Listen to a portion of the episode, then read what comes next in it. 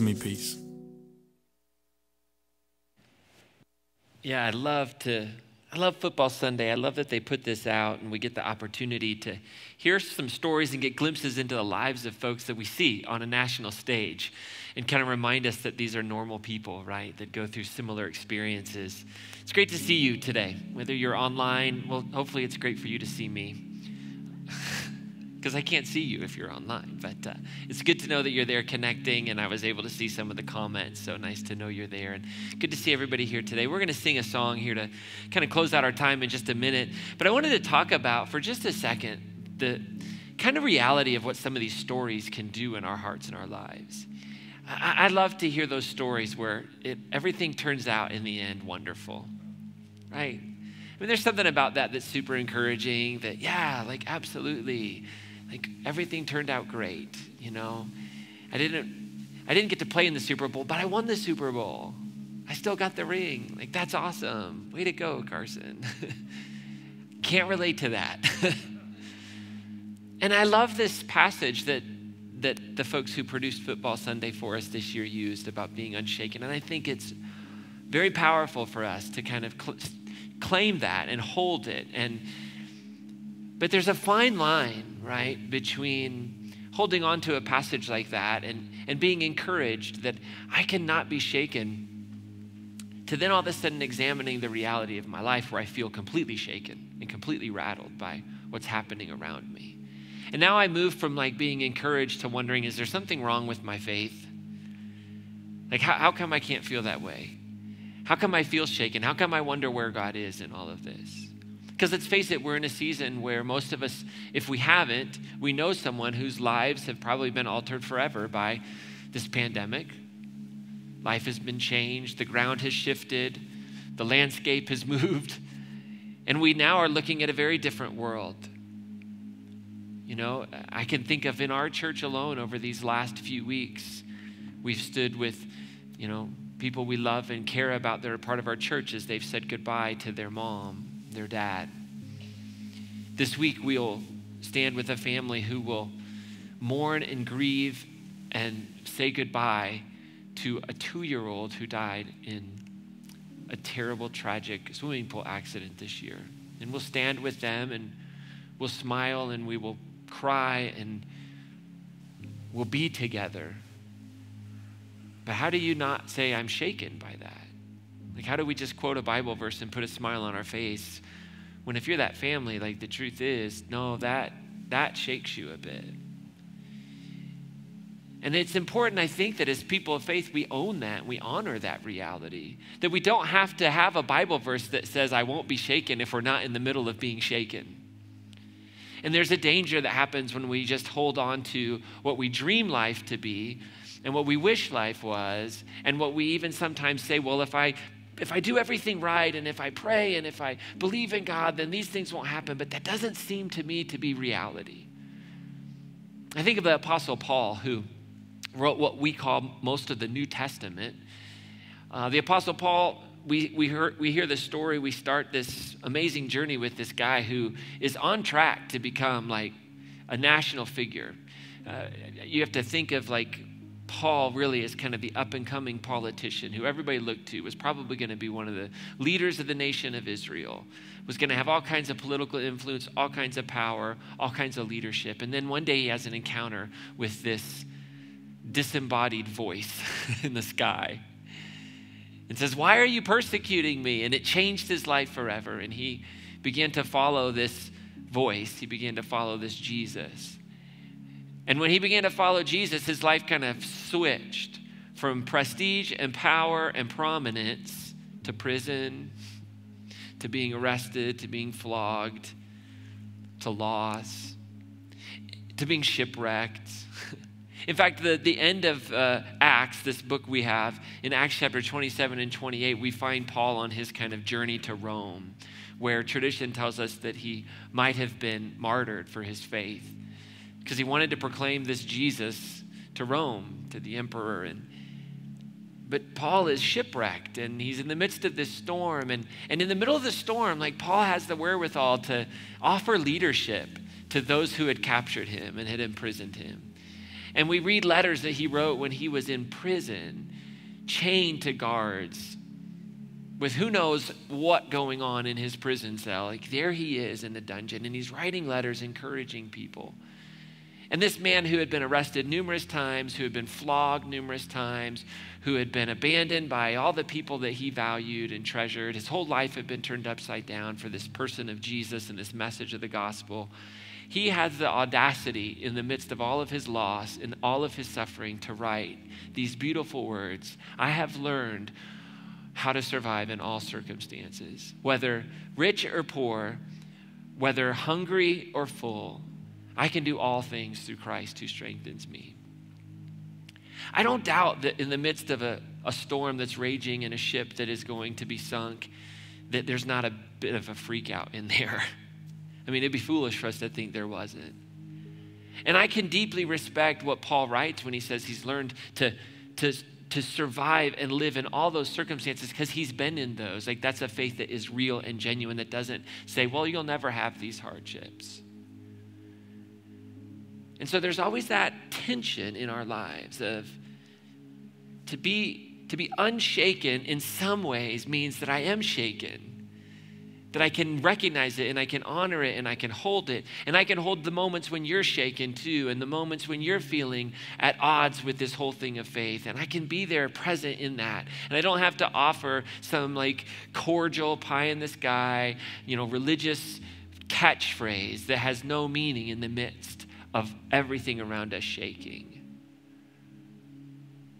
And there's something about Paul that just intrigues me that he's able to recognize and, and proclaim God's goodness in the midst of all of that.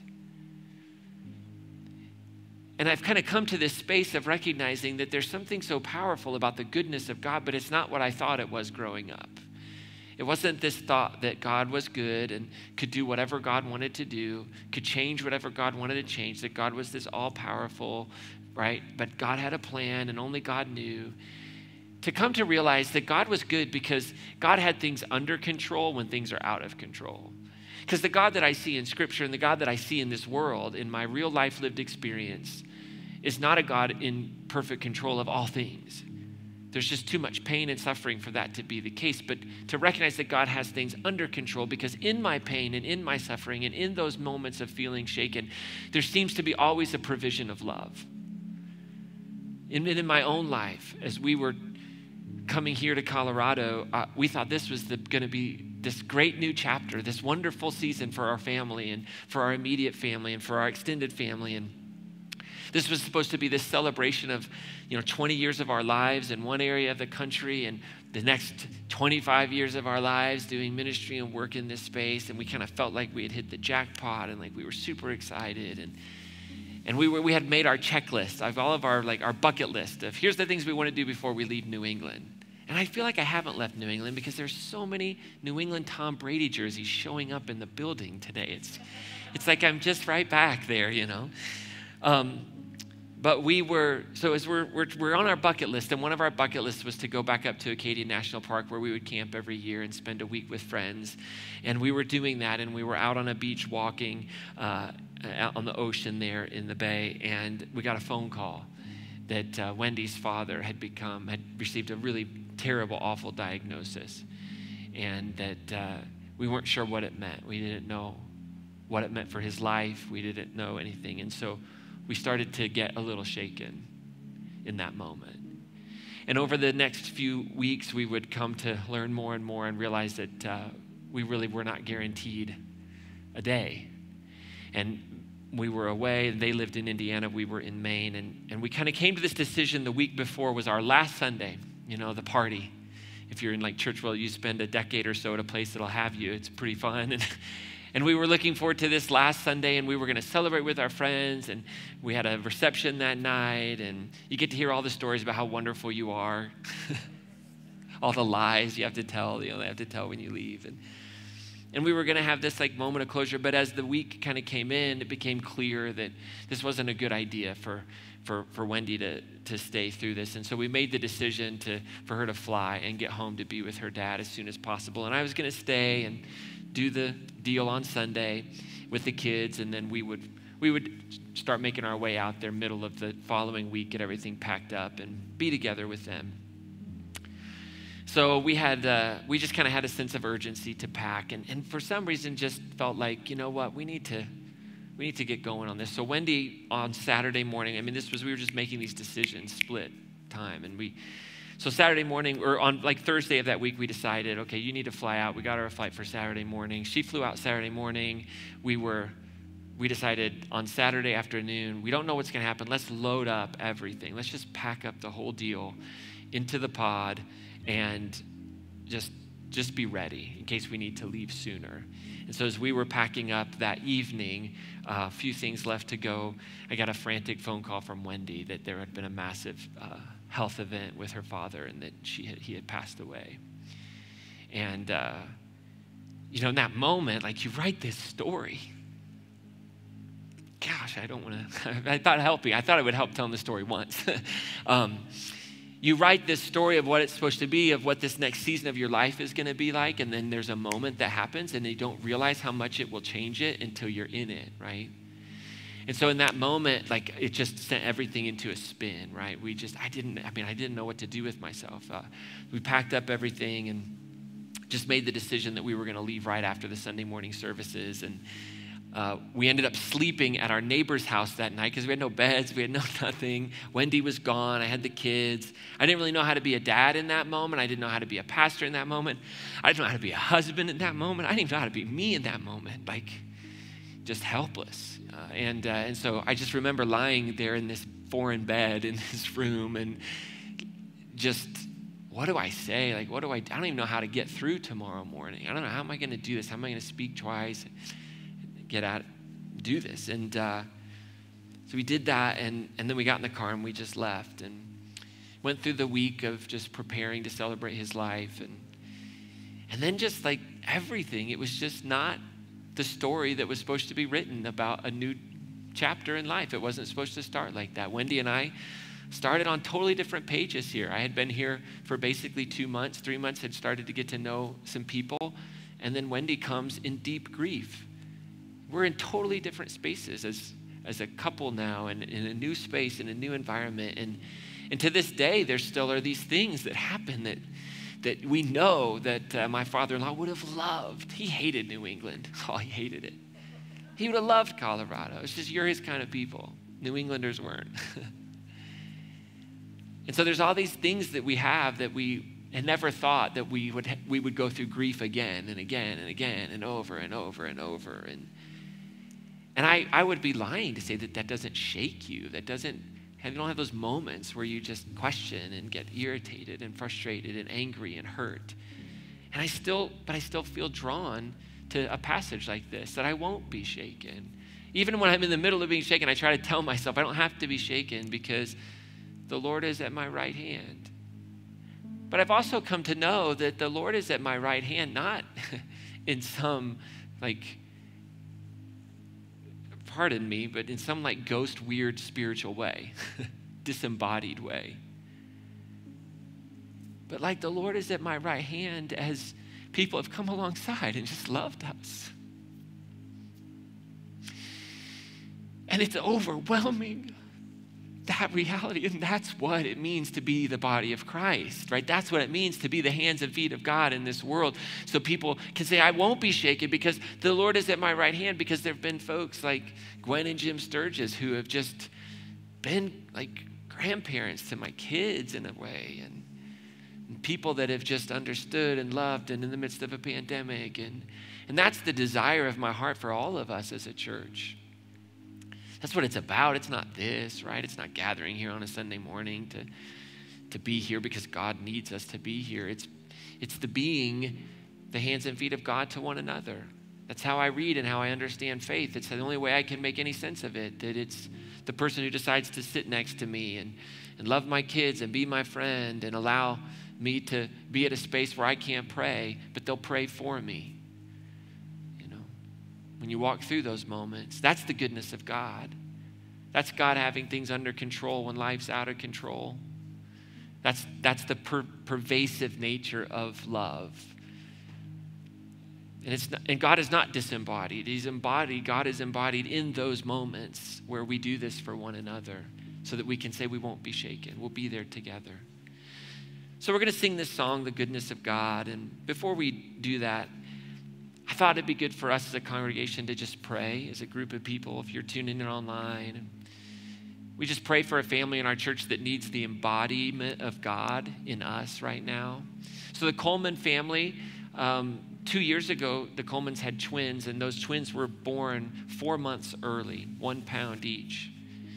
And over the past two years, they've gone through 16 surgeries for these little kiddos. They've walked through and are in the midst of massive financial trauma, emotional trauma, pain. And, and Bear, uh, who's two years old, this Thursday is having a massive 10 hour surgery of cranial reconstruction.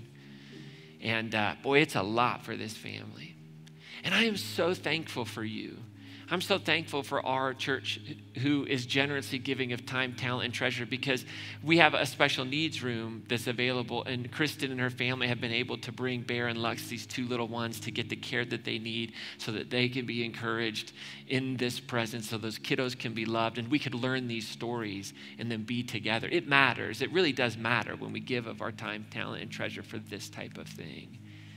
And so Kristen was up here with Bear uh, during our first service. If you want to, you should go back and watch it. She shares a little bit. It's super sweet. And you can watch that online. But I thought it'd be great for us to pray uh, for this family. Because I got a feeling that there's going to be some, some times in their life, and there have been, where they can't pray. They don't want to pray. They're just exhausted, and they're going to need us to do those things for them, you know. And I think that our prayer ought to be that God would inspire us to be the hands and feet of God for them in this season, right? And, and, the, and that God would inspire us to do that for people all around us that you might know that are going through circumstances like this. And so as we pray, I want to pray for the, the Coleman family, but I also want to pray for you. I'm not a big fan. I don't think comparing our suffering gets us anywhere, right? So the point isn't you're going through what Kristen and her family is going through, but I'm just curious today if if you're watching, tuning in, or if you're in the room and, and you might be going through a really difficult situation right now in your life. Could be related to COVID, could be related to something completely different, but you'd say, I'm in that same space. Would you pray for me today, Ryan, too? Would our church family pray for us? Would you just be brave enough to raise your hand and say, Yep, I'm in that space? If you're online, just type in the comment section, That's me. Yeah, there's a hand there, over here. Anybody else just say, man, just pray for us. I'm in that. That's me. Back there in the back. That's awesome. If you're online, just type that's me. And I think there's something powerful about us just in faith, just doing that thing, just making ourselves known, putting it out there. It's a statement of trust. It's kind of like, yeah, and I believe that this matters, that this will this will bring hope. So let's take a moment and pray, and then we'll declare and sing this song, The Goodness of God as a, as a statement of faith for ourselves. And we'll sing it for those that maybe feel like they can't sing it right now because of what they're going through. Father, thank you for your word that brings us encouragement. Help us to rightly use it for such moments like this. And God, for those of us that are in the midst of a, a blender, so to speak, we're just being shaken around and tossed and turned, and we're in the midst of the storm, and, and we don't know that we won't be shaken at the end of this. Lord, would you be present in, in our lives through one another? We pray for the Coleman family this week, for the doctors, for, for wisdom and guidance in this surgery. We pray for success. And, and we ask that you would be found in their presence in the midst of it through us we don't want a disembodied God. we want an enfleshed God experienced through one another in this moment, in their life. And for those others that have raised their hands, Lord, would you inspire those around them to be your hands and feet? Would you inspire those of us who would interact with one another, that we wouldn't be afraid of people's pain, that we wouldn't be afraid of people's difficulties and hardships, we wouldn't take it upon ourselves to have to do everything and fix everything, but we would just be present at their right hand so that they might be able to say, The Lord is at my right hand, I will not be shaken.